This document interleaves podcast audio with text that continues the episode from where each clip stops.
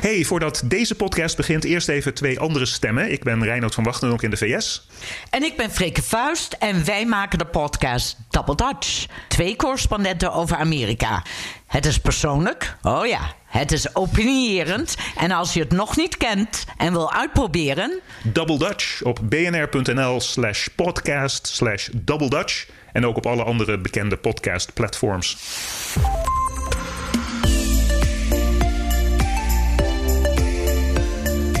Welkom bij de podcast De Werkprofessor. De podcast waarin we recent wetenschappelijk onderzoek over menselijk gedrag bespreken, waar je meteen je voordeel mee kan doen. Mijn naam is Wendy van Ierschot en de werkprofessor van vandaag is Patrick van Hees, oprichter van Chap Happiness Institute, auteur van vier boeken over geluk. Je eerste boek, De Geluksprofessor, heeft inmiddels de negende druk bereikt en noemen we daarmee een longseller.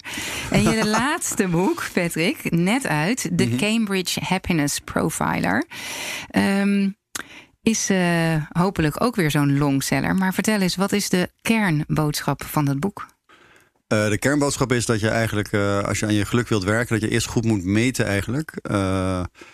Ten eerste hoe gelukkig je bent, maar ook hoe jouw geluk is opgebouwd. En dan kun je dan veel meer gericht eigenlijk interventies doen die jou kunnen helpen om jouw geluksmogelijkheden zo goed mogelijk te benutten. Geweldig. En dit is heel fijn in mijn vaarwater ook. Want ik denk altijd, we moeten veel meer meten. Zeker in ons vak. Mm -hmm. uh, als het gaat over people en HR. Dus ja, leuk om daar met ja. jou over in gesprek te gaan. Vandaag hebben we uiteraard ook weer een ondernemer aan tafel zitten. En dat is Mirjam Bink. Uh, ondernemer vanuit de schoolbanken. Jij uh, startte al op jonge leeftijd het bedrijf iRecruiting. En dat is een internetwervingsbureau. websiteadressen zoals internetwerving.nl zijn van jou. En zo heb je er nog een paar waarvan je nu denkt: hoe kom je eraan? Maar dat betekent dus er vroeg bij zijn. En zes jaar geleden startte jij ONL, ja. wat staat voor Ondernemend Nederland. En dat uh, richtte je op samen met Hans Biesheuvel, die wij kennen van MKB Nederland, voorzitter geweest. En uh, welkom, leuk dat je hier bent. Dank dat ik hier mag zijn. Ja, als jij nadenkt over geluk, ben je een beetje gelukkig? Ja, ik ben eigenlijk wel een beetje gelukkig. Maar het varieert natuurlijk altijd. Een geluks... Mm -hmm. Ik ben wel van de geluksmomenten. En daar kan ik dan echt intens van genieten. Um, en, en die moet je soms wat vaker pakken en meer de tijd voor nemen om die ook te ervaren. Heel goed, ja. Dus je probeert tijd. Uh, ga je dat dan in je agenda inplannen? Nu is mijn tijd. Nou, voor nee, daar ben ik niet zo goed in. Ik ben, maar wel op het moment dat je ergens. Soms, er zijn gewoon momenten uh, die klein kunnen zijn, waarbij je denkt: hé, hey, het is gewoon even goed zo. En dan even daarbij stilstaan, dat uh, helpt mij altijd. En dat zorgt ook voor wat meer rust in mijn agenda, want die is redelijk overspannen soms. En dan zorgt het ervoor dat je eventjes weer de tijd neemt om te beseffen waar je staat, hoe het gaat. En dat je, nou, dat het gewoon goed is soms. Precies. Patrick, doet, uh, klopt dat een beetje? Is dat ook uh, wat je moet doen als jij. Uh, deze podcast gaat over. wat weten we nou uit mm -hmm. academisch onderzoek of uit, uit mm -hmm. de literatuur. waarvan we weten dat werkt. en wat gebruiken we nou eigenlijk te weinig? Ja, nou, en, ik vind het direct een heel leuk voorbeeld van Mirjam. Want ze zegt ik zou misschien wat meer moeten genieten. En daar is best veel goed wetenschappelijk onderzoek naar gedaan. En dat is toch in mijn ogen nog een beetje onderbelicht. Uh, want we weten vaak ook wel, we moeten genieten. Maar wat ook interessant is, eigenlijk hoe geniet je dan? En er blijkt, er zijn negen verschillende geluksstrategieën die we allemaal wel kennen. Maar mensen die, uh, die meer verschillende strategieën toepassen, eigenlijk actief, over het algemeen, uh, die blijken toch wel iets gelukkiger te zijn. Uh, want je kunt inderdaad zeggen, ja, ik moet het vaker genieten, dus ik ga af en toe eens uit eten, bijvoorbeeld. Hè? Of ja, dat, dat, kunnen mensen vaak zelf wel bedenken. Of uh, het is mooi weer op een terrasje iets, iets drinken. Maar de vraag is, hoe geniet je dan eigenlijk? En dat kan bijvoorbeeld zijn, uh, kun jij de herinnering echt zeg maar vasthouden, dus zeg maar opslaan voor, voor de toekomst. Hè? Dat, dat, dat, kan iets zijn door een foto te maken, wat we vaak wel doen. Of door misschien een souvenir te kopen. Maar vooral eigenlijk zeg maar, op je eigen harde schijf opslaan. Ja, dat je echt voelt van, hé, hey, relaxed, ik zit nu hier. Ja, ja, dat is een andere eigenlijk ook. Dat is ook bijvoorbeeld je zegeningen tellen. Dat is ook wel een hele bekende. Uh, maar je kunt ook bijvoorbeeld jezelf vergelijken. Misschien met mensen die het minder goed hebben. Maar wat eigenlijk beter is, dat je jezelf vergelijkt met een periode uit je leven. dat jij het misschien minder goed had dan op dit moment. En zo zijn er eigenlijk negen verschillende strategieën. En nogmaals, ze zijn allemaal niet zo heel ingewikkeld. Maar de meeste mensen passen, als je er naar kijkt, vaak maar één of twee strategieën steeds toe. En als je dat wat verbreedt, dan kun je dat zeker. Uh, ja, proberen om daar. En dat is ook om daar meer zeg maar, van te genieten, wat dus bijdraagt aan je geluk. En dat is ook wat voor een deel wat je ook wil doen als je over geluk hebt. Zeg maar, hoe kan je met de daan in het leven omgaan? Ja. hoe kan je zorgen dat die dalen toch misschien wat minder heftig zijn, wat minder diep, misschien wat minder lang duren. Maar ook hoe kan je eventueel de pieken of de mogelijke pieken, zeg maar, maximaal benutten in het moment dat ze zich voordoen. Dus je kunt genieten en hoe kan je dan langer genieten. Maar misschien ook hoe kan je al wat meer wat ze noemen mentaal tijdreizen. Door bijvoorbeeld al meer actieve voorpret te hebben. Omdat je weet dat je misschien volgende week gaat genieten. Of misschien meer terugdenken. Uh, wat vaak nog beter werkt. Omdat je als je over nadenkt heel veel dingen uit het verleden hebt, waar als het goed is ooit wel hebt genoten, dat je die weer opnieuw gaat herbeleven. Ja, dat je daaraan terugdenkt in herinneringen, wat we eigenlijk ook doen als we naar fotoboeken gaan kijken. Of, uh, met vrienden weer herinneringen ophalen uit je studententijd. Ja, oud-collega's even, even bijlachen of bijkletsen. Of inderdaad gewoon een, wat je nummer hoort en dat je weer denkt aan een bepaalde periode. En dat is toch, uh, ja, je zou kunnen zeggen slechts, uh, of een herinneringen zijn mooi kussen voor je oude dag. Ja. Vind ik wel mooi gezegd. Hè? Want als je erover, maar je moet ze wel weer paraat hebben. Of direct maximaal genieten in het moment. Ja. En dat heel mooi in vriendengroepen. Dat je dan ook de neiging hebt, zeker als je ze al twintig jaar kent, dat al die oude verhalen, die komen elke keer weer terug. Maar dat, dat, ja, ik maar dat, is dus nu, is, ja. nu weten we dus dat we dan heel goed bezig zijn. Want dan werken we aan ons. Ja, dat zeker. Dat is ook mooi aan jouw voorbeeld. Dat is ook met andere mensen. En dat is natuurlijk sowieso bijna. Je kan eigenlijk wel zeggen, iedere geluksinterventie werkt beter als je het met andere mensen samen doet. En dat is ook een heel simpel voorbeeld. Veel mensen wandelen bijvoorbeeld met een stappenteller. Ja. Dat is prima. Lichaamsbeweging uh, het draagt ook bij aan je geluk voor de meeste mensen. Maar het blijkt dat als jij wandelt zonder stappenteller, maar met iemand anders samen, dat is eigenlijk beter voor je geluk. En je houdt het ook langer vol. Het is ook gewoon leuk om te doen. Ik heb zelf in principe iedere dinsdagavond altijd een wandelavond met een van mijn eh, beste vrienden. En dan gaan we gewoon even bijkletsen en dan wandelen we gewoon eh, een stuk in de wilde weg. En dat is gewoon altijd prima. En uh, ja, dat doen we al heel lang. Heel dat is een geluksmoment. Nee, um, dus eigenlijk zeg je, we moeten, uh, als we genieten, moeten we dat een beetje bewust doen. En dat kan je bijvoorbeeld doen door terug te denken aan... Uh, hey, wanneer, ik ben nu eigenlijk gelukkiger dan ik was vorige week... toen ik met mijn baas een stom gesprek had. Of toen ik de investeringsdeal wel of niet doorging. maar je noemde ook negen geluksstrategieën. Die gaan we natuurlijk niet allemaal nu behandelen.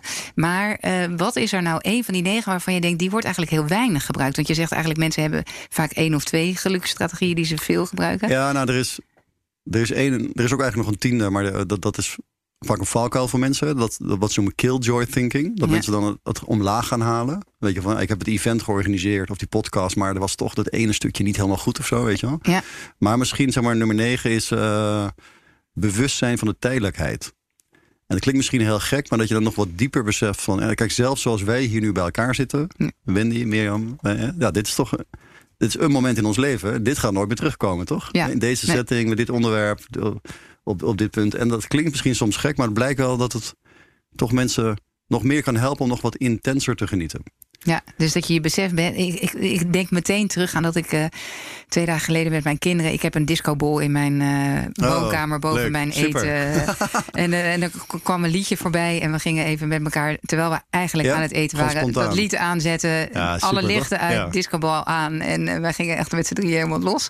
Dus toen dacht ik wel, dit vind ik echt. Ja, dat heb ik ooit ergens gelezen, dat je daar van dansen gelukkig wordt. Ja, ja, dat is uh, zeker. Je hebt ook danstherapie zelfs. Hè? En uh, je zou kunnen zeggen, wat muziek en dansen, it's a shortcut to happiness. Hè? Als je direct goed nummer opzet, dat geeft direct bij mensen, kan echt direct binnenkomen. En dat is ook weer een vorm van, van genieten en vaak ook verbinden, wat je vertelt met je kinderen. En, uh, maar wat ik ook wil, wil benadrukken, we hebben nu dan vrij lang over genieten, ja. maar het is ook maar één van de vele dingen. En ja. juist de boodschap is eigenlijk, wat is eigenlijk jouw, jouw geluksboom? En daaraan zitten volgens mij 28 blaadjes. En één ervan is genieten. En de uitdaging is dat je probeert om zoveel mogelijk blaadjes over de hele breedte tot bloei te brengen. En daarmee kun je ook zo goed mogelijk omgaan met de omstandigheden. Want het is ook niet voor iedereen even makkelijk om gelukkig te zijn. Want je zit misschien in heel moeilijke omstandigheden. Of misschien heb je vanuit je verleden heel erge dingen meegemaakt. dus uh, ja, misschien is het zelfs zo dat op dit moment is het al heel knap als jij een zesje haalt qua geluk. Uh, terwijl iemand anders in diezelfde omstandigheden misschien, misschien niet hoger dan een vier komt. En dat doet me denken aan. Uh, ik doe dus veel, ook veel onderzoek naar geluk, ook online. Ik had een tijdje geleden waar twee dames. Die hadden dus een gelukstest ingevuld. Uh, dus de, de chap. En de een zei dus, die vulde in van... ik heb een hele slechte jeugd gehad, dus ik kan nooit meer gelukkig zijn. En haar geluksniveau was een vier. Die andere dame vulde in, ik heb een hele slechte jeugd gehad, dus ik denk altijd maar Vanaf nu valt alles mee. En haar geluksniveau was een 8. En ik ken beide dames niet. Ik kan het natuurlijk ook niet vergelijken. want wat de ene moeilijke jeugd vindt, de ander zou er misschien om lachen. Maar het is natuurlijk wel herkenbaar. Het is natuurlijk altijd voor een deel de omstandigheden en misschien ook je, geschiedenis en natuurlijk ook je DNA en je persoonlijkheid. Hè? Dus daarom is het voor de een makkelijker dan voor de ander om gelukkig te zijn. Maar tegelijkertijd is het ook hoe, hoe ga je er zelf mee om en wat maak je er zelf van? En, en, wat je dus zegt, eigenlijk kun je het ook trainen. Want er zijn dus 28 blaadjes, die zou je allemaal... Ja, tot op uh, zekere hoogte kan je dat zelf trainen. En dan heb je, heb je er wat meer grip op. Je vergroot eigenlijk de kans om wat gelukkiger te zijn. En dan nog natuurlijk kan het, kan het noodlot keihard toeslaan. Er kunnen dingen gebeuren. Maar je kunt wel binnen de omstandigheden... dat is wat onderzoek dan suggereert. Hè, Mensen die dit soort dingen actief doen. Hè, bijvoorbeeld mensen die hun optimisme trainen. Dan kan je actief trainen. Die van nature wat pessimistischer zijn. Ja, dat blijkt wel bij te dragen aan je geluk. Ja, ik wil heel graag terug naar dat optimisme trainen. Maar tegelijkertijd denk ik, stel dat ik nu zit te luisteren en ik ben ondernemer of ik ben op weg naar mijn werk en denk ik, god, ben ik nu bij een soort esoterisch uh, zweverig programma beland? lijkt het me goed om even tussendoor te vragen: wat is eigenlijk het nut van gelukkig zijn? Hè? Is het nou belangrijk dat je oh, teams gelukkig zijn? Is het, is het belangrijk dat wij gelukkig zijn? Of is het een soort westerse luxe, uh, de top van de piramide van ja. Maslow? Uh, je hebt het er alleen maar over omdat we eigenlijk luxe beesten zijn. Nou, dat is een hele goede. Kijk, ik denk, als je het puur zakelijk bekijkt, is het zeker nuttig. Want gelukkige professionals die zijn productiever, creatiever, socialer. Ze zijn minder vaak ziek en beter bestand tegen burn-out. Dus puur, als je het puur zakelijk bekijkt, puur als business case, is het een hele slimme investering om in geluk te investeren van jouw organisatie. Maar ik zou als mens ook zeggen, zelfs als dat niet zo zou zijn, dan nog, ja, wat kan er mooier zijn dan dat je investeert in geluk, toch? Als je, als je zelf wat gelukkiger kan worden, of de mensen om je heen, de mensen met wie je werkt ja, dan maken toch met z'n allen ook de wereld wat, wat, wat, wat mooier en wat gelukkiger. Ja. Nou, en ik dus denk het is ook eigenlijk mensen, ook een doel op zichzelf. Ja, precies. En ik denk ook in deze tijd, mensen zijn heel graag bij mensen die gelukkig zijn. Ja, zeker. Dus het trekt ook uh, een soort positiviteit aan. Hè? En daardoor. Ja, ja en mensen, en dat, dat, dat werkt ook sterker door dan dat, maar de negatieve mensen. Ja. Want mensen hebben wel vaak, ja, maar die en die is zo negatief. En natuurlijk, dat beïnvloedt je ook. Maar het blijkt dat geluk is zeg maar sterker besmettelijk. Dus dat is ook echt. Uh, ja, het is echt. En het is ook een heel leuk positief onderwerp. Ja. Om mensen over geluk te hebben, het is heel erg verbindend. Dat geeft heel veel energie ook in de organisatie. Oké. Hey, uh, wat zou je zeggen? Want je had het over 28 blaadjes. Die kunnen we ook niet allemaal behandelen. Maar uh, kan, je, kan je dat even voor ons in een uh, doosje plakken? Zodat ik ook aan Mirjam kan vragen: van, kunnen we er wat mee? Ja, ja, ik zou zeggen, die blaadjes kan je eigenlijk onderverdelen in. in als je het als een, als een boom ziet in drie takken: doelen, oplaadpunten, mensen. En doelen gaat er vooral om in hoeverre zit jij zelf achter het stuur van je leven. dus dat je bijvoorbeeld inderdaad optimistisch bent, dat je je sterktes goed gebruikt, dat je veerkracht hebt, dat je veel flow-ervaring hebt, dat je echt zelf zeg maar eh, je sterktes goed inzet. Dus dat je echt ja, niet jezelf ziet als een soort speelbal van je omstandigheden of je verleden. Oplaadpunten, daar zit het grootste probleem bij de meeste mensen kan je goed ontspannen? Kan je goed bijvoorbeeld genieten, waar we het net over hadden? Uh, kan je goed slapen? Het, heb je een voldoende lichaamsbeweging, et cetera. En mensen, dat is zeg maar de sociale component. Ja, sta je in oprechte, positieve verbinding met andere mensen? En onderhoud je dat ook goed? En daarbij kun je eigenlijk zeggen... doe je iets met andere mensen? Doe je iets uh, voor andere mensen? En ontvang je ook waardering van andere mensen? En dat waardering, dat is een open deur. Maar het ziet echt in. Ik kom bij heel veel organisaties. Dat is toch echt heel vaak een probleem. Dat mensen zich niet gewaardeerd voelen. Ja, niet gezien, hè? Ja, Maak niet, ik ja, niet gezien inderdaad. Dat je, gewoon, dat je niet de mens ook ziet van... Ik gewoon zeggen, ja, dit is gewoon... Dit is een of ander lijntje in het businessmodel. In, in de business case of zo. Het is een afdeling. Nee, dit is gewoon Wendy, weet je. Met haar hele... Wat je vertelt, is gewoon een mens met de kinderen. En die gaat thuis dansen. En die heeft ook de eigen zorgen en uitdagingen. En uh, kwaliteiten en, en, ervaringen. En dat vind ik wel heel mooi als je in geluk investeert. Dat, dat, dat zie je ook, dat mensen ook zeggen... Van, het voelt echt als een cadeau. En ik word echt serieus genomen. En dat is toch, denk ik, wat vaak ontbreekt. Zeker bij wat grotere organisaties. Dat, en niet voor niets, hè, dat wat eigenlijk heel gek is. In een grote organisatie is het ziekteverzuim drie keer zo hoog als bij een kleine organisatie. Ja. En dat vinden mensen heel normaal. Maar hoezo is dat normaal? Want mensen voelen, ja, minder binding en ze missen me toch niet. Of ik word minder waardering. En dat, dat is toch is wel een ding. En we weten ook dat één op de zes heeft burn-out verschijnselen in Nederland. Ja, dat zegt nogal wat. Hè? Dat, dat wil bijvoorbeeld zeggen dat je. Denk je dat dat ook echt. Is dat echt aan het toenemen? Want daar hebben we het allemaal ja, over. Ja, het is aan het toenemen. Ja. En als je ook kijkt naar de cijfers van het gevoel van stress bijvoorbeeld. Hè? En dat is overigens in heel eh, West-Europa, ook in Amerika. Dat zie je echt behoorlijk snel stijgen. Dat mensen gewoon zeggen: ja, ik voel me eigenlijk wel gestrest of opgejaagd. En dat is, en heeft er denk ik ook voor een deel mee te maken dat wij ook in de hele media uh, een soort succes uh, promoten. En wat heel vaak, ja, je moet succesvol zijn, je moet carrière maken, of je moet veel geld verdienen, of je moet materieel goed doen, weet je ja. Ja, daar zijn we heel gevoelig voor in onze hersenen. Hey Mirjam, even terug naar jou. Hè. Um, doelen, oplaadpunten, mensen. Ja, die herken ik wel. Ik, kan, ik, ik heb ook als persoon heel erg sterk die, die doelen nodig. Als het maar een beetje vaag wordt, dan, nou, dan zak ik eigenlijk ook wel weer een beetje in. Ik, ik, ik word er happy van als ik iets heb om naartoe te streven. Ik heb ook altijd wel weer de neiging om nieuwe dingen dan te mhm. bedenken. Dat zal waarschijnlijk ook ondernemers eigen zijn. Um, en ja, dat, dat er Kijk, ik, ik spreek natuurlijk heel veel ondernemers van kleinere bedrijven. En die zijn zo verbonden met hun medewerkers dat als het even niet goed gaat met één, dat de rest er wel omheen hangt om te zorgen dat het wel weer beter gaat. Die zie je binnenlopen en zegt, nou, volgens mij zit hij niet lekker in zijn vel. Dus daar gaan we even een extra praatje mee maken. En dat is natuurlijk het voordeel van een klein bedrijf. Dat is echt een, een gemeenschap op zich. Bij grote bedrijven is dat lastiger om dat, om dat te zien. Dus dat herken ik ook wel.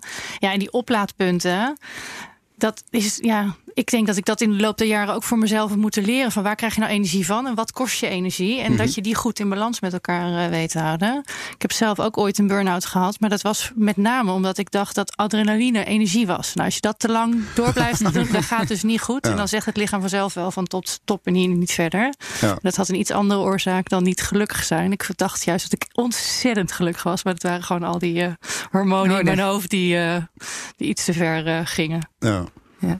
Het is aardig dat jullie het e- ook even zeggen over die grote bedrijven. Want ik ben met Vier People zijn we ook aan het groeien. En ik eh, mhm. realiseerde me, gisteren hadden wij, het gaat bij ons ontzettend goed. En we zijn in verschillende cellen opgesplitst. Dus dat betekent dat ik de, niet meer de verantwoordelijkheid heb voor de vestiging en de operationele dingen. Maar ik merkte ook dat eigenlijk normaal kwam je elkaar tegen in het werk. Uh, gingen we naar een klant, zei ik daarna, jeetje, dat deed je supergoed of dat was mooi. Mhm. Nu zie ik dat eigenlijk niet meer. Nu ga ik alleen maar een beetje zeggen, hoe zit het met de cijfers en uh, wat zijn de verbeterpunten enzovoort. En toen realiseerde ik me van, hé, hey, ik moet nu bewust aan die waardering, wat jij ook zei, hè, of dat zien, daar moet ik nu als ondernemer weer een nieuwe stap in maken. Want dat verandert ook de hele tijd. Dus dat, eh, je deed op een bepaalde manier, dan verandert de context. En dan moet ik moet er nu weer bewust over nadenken van... oh ja, ik moet wel even echt nadenken over dat ik ook een compliment geef. Want, nee, zeker. Ja. Uh, ja. Nou, en ik denk voor ondernemers zelf dat zij moeten nadenken: hoe zorg ik ervoor dat ik de waardering krijg? Want meestal is de ondernemer wel degene die de waardering moet geven. Maar wie geeft dan die waardering aan de ondernemer? Ja, die moet natuurlijk ook staande blijven. Ja, zeker. Ja, dus als, je, als ik even zo hier hoor, dan, eh, dan als ik het samenvat, dan zeg je eigenlijk, uh, Patrick, van neem in ieder geval dat geluk serieus. Hè? Want het verlaagt de ziekteverzuim, mensen worden er creatiever van, het verbindt. Uh, het is leuk onderwerp mhm. om ermee bezig te zijn. En het heeft daadwerkelijk effect op dat mensen minder in burn-out raken en, uh, en beter kunnen presteren. Uh, maar jij raakt nu ook even aan van investeer ook in je eigen geluk. Hè? Dus dat het voor de ondernemer zelf ook belangrijk is. En voor iedereen, denk ik, om en te geven en, en ook na te denken over jezelf. Uh, want dat, het is ook moeilijk om anderen te inspireren als je dat niet doet. Heb je daar concrete tips voor? Nee, zeker. Maar ik, ik ben helemaal eens met, met Mirjam. Dat, uh, ik zeg ook altijd, uh, ook als een organisatie iets wil doen met geluk. Ik zeg ja, je kunt niet anderen volgens mij inspireren als je niet zelf echt geïnspireerd bent. Ik ben, toevallig, ik ben nu net terug uit Cambridge. Ik was toen met groep managers van een organisatie, uh, Talent Pro. Zij investeren ook heel gericht in uh, het geluk van, van die 800 collega's. maar stap 1 is inderdaad dat die managers zelf zeg maar, een gelukstraining krijgen. En daar, aan de hand daarvan ook zeg maar, de medewerkers kunnen coachen. En ook persoonlijke geluksrapporten aanbieden. Dus dat is volgens mij altijd stap 1. Hè, van investeren ook eerst in je eigen geluk.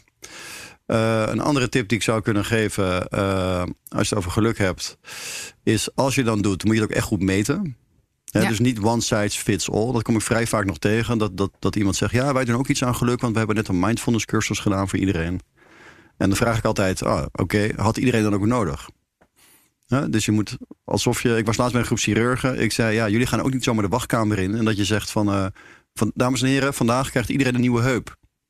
Ja, dat doe je niet, want je gaat eerst een diagnose stellen. Dus ook als je over geluk hebt, je gaat eerst in je organisatie kijken van wat is het geluk op individueel niveau. En dat kan je dus doen aan de hand van een persoonlijk geluksrapport voor mensen. En geaggregeerd kan je kijken, hey, hoe, hoe staan wij ervoor als organisatie en wat zouden wij dan kunnen doen op groepsniveau, maar misschien ook individueel, om iedereen zo goed mogelijk te helpen om eh, wat gelukkiger te worden. Kijk, ja, Mirjam is volgens mij een sportieve figuur. Hè? Dus een lichaamsbeweging eh, is misschien niet uh, voor jou een grote uitdaging, maar misschien wat je net zei, bijvoorbeeld wat meer genieten. Nou, hoe zouden we dan kunnen we misschien daar jou specifiek nog wat bij helpen of coachen of misschien een specifieke workshop aanbieden. En ten, misschien ten de, de derde tip is, uh, want het probleem zit vaak wel bij die oplaadpunten, zeker in het bedrijfsleven. Kijk, heel veel mensen zijn nog een slaaf van de toekomst. Ja. En wat je heel vaak ziet, ik, ik coach ook mensen, dat als je goed kijkt naar een actielijst, dat onderaan staan hun oplaadpunten. Dus als ze tijd over hebben, dan pas komen zij aan zichzelf toe. Dus dan zou ik zeggen, uh, stop jouw oplaadpunten gewoon boven aan de lijst. Als voor jou yoga toevallig van belang is. En je zegt nou, oké jongens, wat er ook gebeurt. Dinsdagavond is gewoon mijn yogaavond. En daar ga ik gewoon eventjes opladen.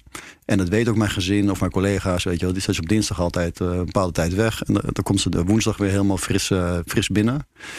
Dus uh, want als je zelf gaat wachten tot iemand anders jou gaat opladen, Wendy, ja, die kans is heel klein. Nee. Je moet het echt wel zelf inplannen. En idealiter heb je ook in je werk, hè, dat je werk op zich al voldoende oplaadpunten genereert. Ja. Want bij heel veel mensen lekt natuurlijk energie weg, waardoor ze s'avonds nergens meer energie voor hebben. Precies. Maar ik vind het ontzettend grappig, want ik heb uh, toen ik nog kleine kinderen had, toen werd ik heel gefrustreerd van het feit dat als je thuis. Bij ons was de dynamiek een beetje. Je bent toch allemaal een beetje in die crisisjaren op je tandvlees aan het lopen. Dus je bent toch alle ballen eh, omhoog aan het houden. Je wil uh, overal bijblijven. Maar ondertussen denk je wel van hoe doen we dit allemaal.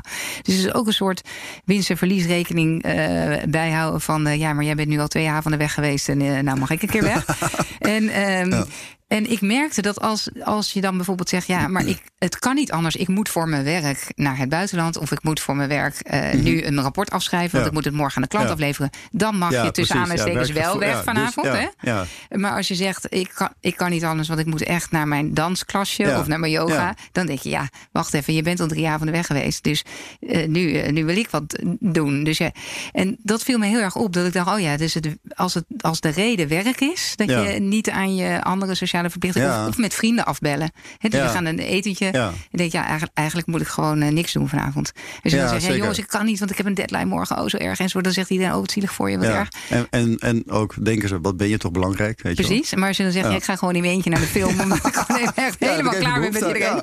Dan denken ze, oh, je vindt me niet meer leuk. Maar het begint ook al bij dat, dat je dat voor jezelf erkent. Want daar, dat vind ik al het lastige. Dat je mhm. erkent van, oké, ik ga nu even me-time nemen. Ja. Want dan denk ik ook, ja, dat rapport moet ik nog lezen en daar moet ik echt nog mee bezig zijn. Dus er zijn altijd andere dingen precies. die net iets belangrijker ja. lijken. Ja, maar ja. precies. Maar het is ook een sociaal construct in ons hoofd, denk ik. Ja, maar dat is ook eh, natuurlijk ja, wat bij veel mensen leidt tot burn-out verschijnselen. Dat is inderdaad steeds van er is, ja, je bent een slaaf van de toekomst. Ik wil dit doen, maar eigenlijk zijn er nog zoveel andere dingen die ik ook nog wil doen, die belangrijker lijken. Of of dat mensen zo'n zo'n idee fix hebben van uh, ik moet wel nuttig bezig zijn. Ja. Nou, misschien die avond, Wendy, dat jij alleen in de bioscoop zit, ben je misschien heel nuttig bezig. Maar dan ben je gewoon even aan het recharge en gewoon even tot jezelf aan het komen en even aan het genieten en gewoon even de boel de boel aan het laten. Ja, waardoor je daarna weer meer ja. en uh, beter er tegenaan kan. Hè? Ja. ja, dat heb ik ook echt moeten wat, leren. Ja, precies. Want oh, wat kunnen we nou mensen meegeven? Want als dat makkelijk was, dan deden we het allemaal wel. We doen het dus niet. Dus wat, wat, wat kan, ja, we hebben natuurlijk wel dat Calvinistische een beetje in ons zitten. En ik denk dat dat wel beperkend is. Als je als het gevoel hebt dat je nuttig moet zijn en, en moet bijdragen. Nou, ergens moet je die knop vinden. Dat tijd voor jezelf en die oplaadpunten zoeken, dat dat gewoon heel belangrijk is. Want ik denk ook met de burn-out, hè. Dus als je eenmaal in een burn-out zit, dan is iedereen van nee, natuurlijk, je hoeft het werk niet te doen en je moet thuis blijven en ja. soort. Maar daarvoor, als je daarvoor zegt, jongens, dit gaat me te ver, ja, ja. dan denken we wel allemaal weer een beetje aanstellen. Weet je, je kan wel een beetje harder lopen. Toch? Nee, maar dat is wel. Ja, maar daar zo. zit ook misschien wel de grootste winst. Kijk, één burn-out kost sowieso 60.000 euro. Hè? Ja. Volgens berekeningen van Achmea. Ja. Dus dan is altijd paniek en dan willen mensen heel veel doen. Maar als je ook kijkt naar. Uh, uh, je kan ook een verschil maken, dus wat ze noemen absenteeism. Dus mensen die absent, die ziek zijn. Hè, dat, dat is laten we zeggen 4, 5 procent in een organisatie. Maar je hebt ook wat ze noemen presenteeism. Dus mensen die zijn wel present. En die herken je misschien wel bij grote organisaties. Maar die lopen als een soort halve zombie rond, weet je wel. Ja. En misschien krijgen ze geen burn-out. Worden ze nooit echt ziek. Maar al tien jaar lang dat ze misschien een beetje op halve kracht werken. Of een beetje, klein beetje de kantjes eraf lopen. Of een beetje boel proberen te, ontwijken. Dus als je die mensen ook helpt om gewoon zeg maar, wat gelukkiger te worden. Daar is misschien wel de grootste winst te boeken. Dan heb je ook een veel grotere doelgroep eigenlijk. In plaats van dat je richt op die paar procent. Wat je ook moet doen natuurlijk. Hè? Die, al, die al ziek zijn of die een burn-out hebben. Uh, dus dat is zeker... Uh, ja, en ja. stap 1 is toch mensen bewust maken van je kunt er altijd meer aan doen dan jezelf, dan je zelf denkt. Ja, precies. Het geluk en, is niet afhankelijk van omstandigheden. Je bent er ook nou ja, zelf. Tot op zekere hoogte. Het is voor een ja. deel wel afhankelijk van je omstandigheden, maar uh, tot op zekere hoogte kun je daar zelf wel uh, beter mee omgaan. En je kunt ook zeggen, eigenlijk bottom line zijn er dan maar twee dingen die je kunt doen. Dat is namelijk je gedrag aanpassen of je denken. Ja. En, dat, en daar kun je wel naar kijken. Van uh, ja, wat zijn dan die dingen die ik kan doen? Uh, hoe kan ik bijvoorbeeld mijn denken? Mijn denken is dan wat is nuttig, weet je wel? Dat is een bepaald, uh, ja, heb een idee. Wat is eigenlijk nuttig nou? Nuttig is slapen is heel nuttig voor een mens, weet je wel. Ja. Je, kan, je kent ook iemand die ging bewust steeds minder slapen. Die dacht ook, heb ik nog meer tijd om te werken? Ja. Ja, toen kreeg je een giga burn-out. Dus echt, ja, je kan het heel lang volhouden. Sommigen zijn heel fit. En op adrenaline kan je heel veel doen. Maar ja, nou, ergens... bij mij is wel een keertje Als mensen niet goed slapen, dan uh, dat is voor mij altijd een trigger om echt, echt meteen in te grijpen. Als ik denk van hé, hey, je hebt een paar nachten dat je gewoon uh, toch wakker wordt en niet meteen weer in slaap valt. Ja, dat als het echt, echt op piekeren komt, hè? dat is ook. Uh, dat is niet goed. Oké, we gaan afronden.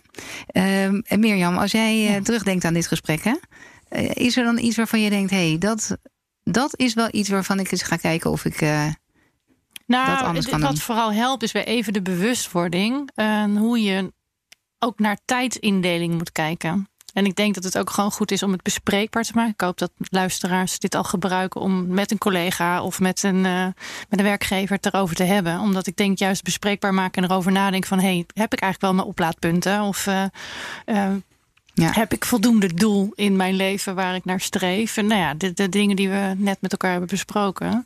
Nou, dat je er even rustig bij nadenkt en kijkt van hoe zou ik dat nou volgende week anders kunnen doen? Nou, dan hebben wij al winst gehaald, toch? Precies, wat zou je willen? En jij, Patrick, eh, heb, je, heb je het idee dat de belangrijkste boodschappen uit jouw onderzoek. En we gaan natuurlijk allemaal het boek kopen. of je boek kunt kopen. Ja, maar ja. Uh, is er nog ja, een kijk, ja, je bent natuurlijk nooit klaar over geluk. Hè? En natuurlijk, ik heb ook niet de wijsheid in pacht. Ik bedoel, geluk is zo complex, je hebt zoveel variabelen. Maar ik geloof wel, met die 28 variabelen... dan krijg je echt meer grip op geluk. Zij verklaren ook 84% van de verschillen in geluk tussen mensen. Dus als je kijkt, waarom scoorde 1 en 5, andere 9... dan kan je het voor een groot deel wel uit, uit die, die, die chat halen. Om dat gewoon meer inzichtelijk te maken. Uh, dus ik denk dat we hele leuke dingen hebben besproken. En uh, ja, misschien was ik zelf iets te lang aan het woord, dacht ik net opeens. Maar dat is uh, soms als het over geluk gaat, dan... Uh... Dit is wel een van die puntjes waarvan je zei... van als je dan een podcast opneemt, dat je dan later denkt... oh ja, ik had dit niet, uh, niet zo moeten doen. Ik vond het fantastisch. Eén take was dit, toch? Ja, ja precies. ik vond het fantastisch. als belangrijkste boodschappen geef ik nog even mee aan onze luisteraars. als ondernemer, neem, en als werkgever ook... neem geluk serieus, want het heeft daadwerkelijk impact op jouw eigen bottomline. Investeer in je eigen geluk... en zorg ook dat je daarmee anderen inspireert. En kijk naar maatwerk en meet het geluksniveau. Dus meet ook wat het resultaat daarvan is. Heel mooi. En verder uh, wil ik jullie allemaal danken voor het luisteren. Als je ideeën hebt over de podcast of onderwerpen, laat het me weten op Wendy, apenstaartje vpeople.com. En dat schrijf je met V-I-E en dan people.com. Uh, eh, ik vond het heel erg leuk. Je kunt deze podcast natuurlijk liken in je podcast-app en alle andere afleveringen vinden in welke device waarop je podcast luistert dan ook. Tot de volgende keer.